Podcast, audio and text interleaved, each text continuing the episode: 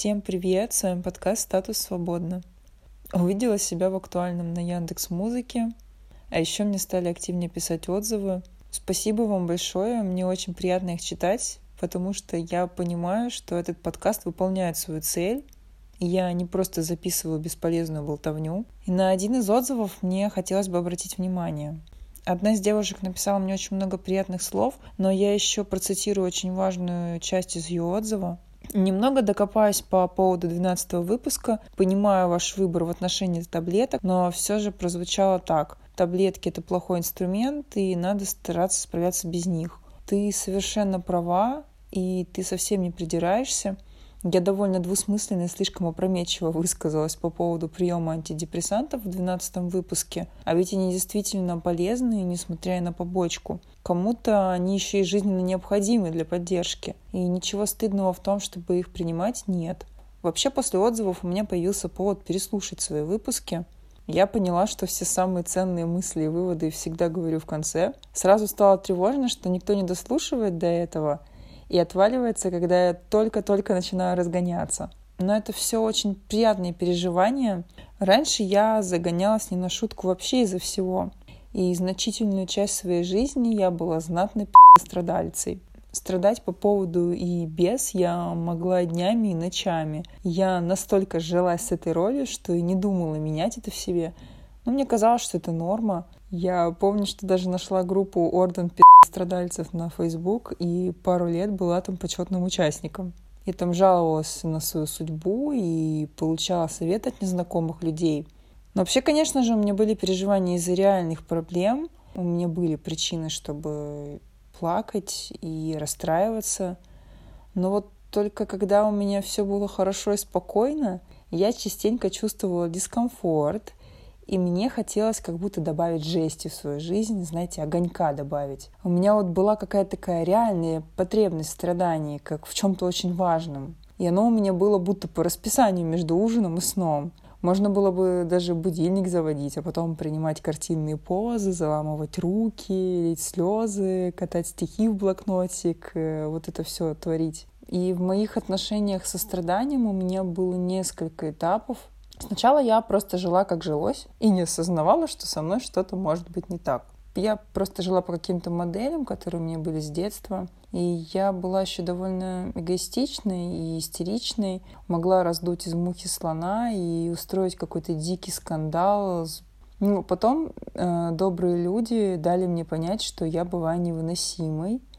И тут я как-то стала потихонечку призадумываться – начало личному кризису было положено, и потихонечку он как-то достигал апогея, и в последних отношениях он был в самом пике.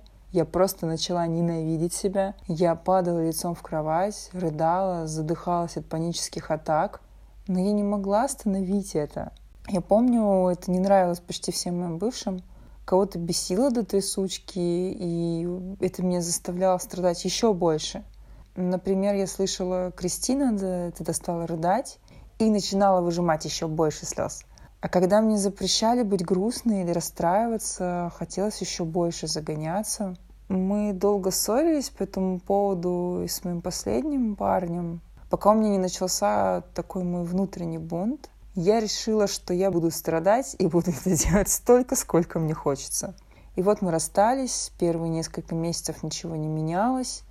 Я продолжала искать источники боли и страданий, потом находила, напрашивалась, напивалась после этого в сопли и тихо себя ненавидела. Я решила, что раз уж я такое унылое говно, то я буду им до конца. И буду выжимать из себя просто все до последней капли и болеть до невыносимого. я признала, что я люблю боль, что я специально нахожу ее и просто смакую ее по кусочкам я поняла, что я провоцирую людей вести себя так, чтобы они причинили мне вред. Да, не со всеми людьми это прокатывает. Кто-то вообще не поддается манипуляциям и провокациям и продолжает быть э, милой и няшей, не реагировать на это. Но большинство людей можно вывести из себя.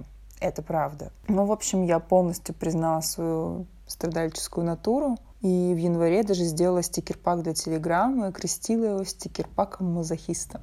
Вообще я хочу сказать, что творчество — это отличная терапия. В детстве я писала стихи, рассказы, вела дневник, чтобы как-то выплеснуть свои эмоции. И вот я вернулась к этому, мне снова помогло. И после того, как я вышла с белым флагом, поднятыми руками, готовая к капитуляции и наказанию, во мне начались перемены. Я сейчас специально заглянула в дневник, а, чтобы найти день, когда я впервые не смогла пострадать. Это было вечером 9 февраля этого года. Как сейчас помню, суббота, холод, темнота, тлен. Я одна в комнате, мне грустно. Я сажусь на кровать и вспоминаю о том, что я делала, и какая я овца и дура, и как мне никто не пишет, и как меня никто не любит. И вот я уже почти плачу и начинаю ныть в блокнот, но вдруг что-то такое произошло, сработал какой-то тормоз, и меня на мгновение выбило в состояние непонимания, кто я, где я, что я сейчас делаю.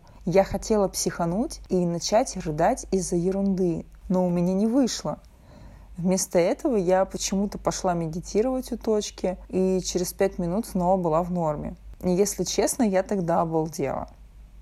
Была такая мысль, что «Вау, Кристина, ты ли это?» Конечно, я не перестала страдать совсем. Но я будто разучилась это делать вот как следует, как обычно. Мне кажется, я осознала тупость и нелепость происходящего, и это стало как-то бессмысленно. Как будто бы мне надоело это делать.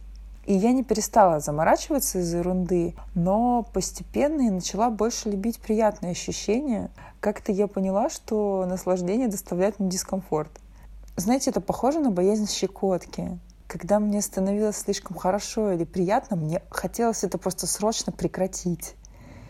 И в течение этого года я училась терпеть наслаждение. Да, это очень дико звучит, но это было именно так. Я будто качала мышцы, которые были недостаточно проработаны, забивая их до предела. Когда я понимала, что мне хорошо, я делала себе еще лучше. Отличное настроение, круто выглядишь, приятно поболтала с коллегами, хорошо выполнила задачу и довольна собой — а давай еще понежимся на солнце в обед и съедим мороженое. Ну, это такой банальный пример. Я много еще чего делала, и я старалась расширить свой диапазон наслаждений. И это сработало. По привычке я еще заморачиваюсь много, не даю себе делать то, что мне хочется, заставляю себя терпеть много неудобств, сама себе создаю проблемы. И иногда я еще не умею себя щадить, но если я чувствую желание погрустить, я разрешаю себе это сделать на полную катушку и поплакать даже из-за ерунды. Так у меня получается не копить недовольство, чтобы потом не взорваться.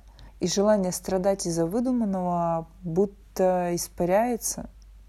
Конечно же, я много думала о том, откуда вообще это стремление причинять себе вред, потому что звучит очень странно. Человек сам себе добровольно делает плохо.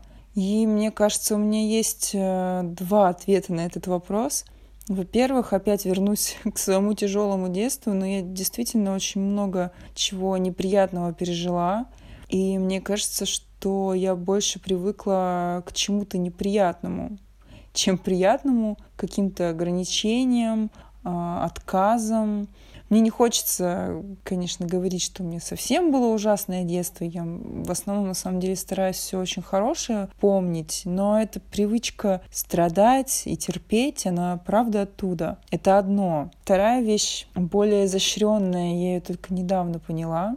Мне кажется, что страдание на пустом месте — это такая защита от боли из-за настоящих проблем. Я будто бы создаю барьер для них, чтобы закрыться от того, что меня может по-настоящему расстроить. Ну, то есть, например, я сижу и выдумываю, что там мне кто-то нравится, и этот человек не хочет со мной общаться, и я из-за этого страдаю. Может быть, миллиард реальных вещей, из-за которых можно было бы и расстроиться, пострадать и поплакать. Но проще же выдумать себе какие-то там проблемы и за них страдать себе в подушечку. А, мне кажется, что я довольно часто еще закрываюсь от этой реальной боли и не признаю себе, что какие-то события и ситуации меня волнуют настолько, что я могу выйти из себя, могу начать плакать, могу начать расстраиваться. Но пока я прокачивала свою осознанность и умение оценивать настоящий момент и то, что происходит в реальности, Я помогала себе проживать э, свои реальные эмоции, проживать свои реальные реакции. И со временем я даже стала уставать рефлексировать. У меня какое-то ощущение, что все, что меня раньше волновало и что крутила по сто раз в своей голове, оно это все разложилось по полочкам. Как будто бы я всех простила и все отпустила, перестала думать о прошлом, и оно все меньше влияет на мое настоящее. Да, я все та же Кристина со своими заморочками и проблемами, но я люблю себя все больше, и какое бы дерьмо со мной ни происходило, я, наверное, как-то справлюсь с ним. Ну или я знаю, что теперь я могу просить помощи у близких, у друзей, психологов, и не бояться ее просить. И теперь мне вот просто хочется жить свою жизнь, стараться радовать себя и близких, когда есть возможность. Не без ошибок и загонов, конечно же, жить. Сейчас у меня даже появилась следующая цель в работе над собой. Мне хочется перестать усложнять себе жизнь лишними проблемами. Я это до сих пор делаю довольно часто. Должна это признать. Но, в общем, у меня какое-то ощущение, что скоро этот подкаст либо завершится, либо будет функционировать в другой парадигме свободы. И он будет, может, немножечко не о том, с чего я начала. С вами была Кристина и подкаст «Статус свободно». Спасибо, если слушаете. Всех целую и обнимаю. Всем пока.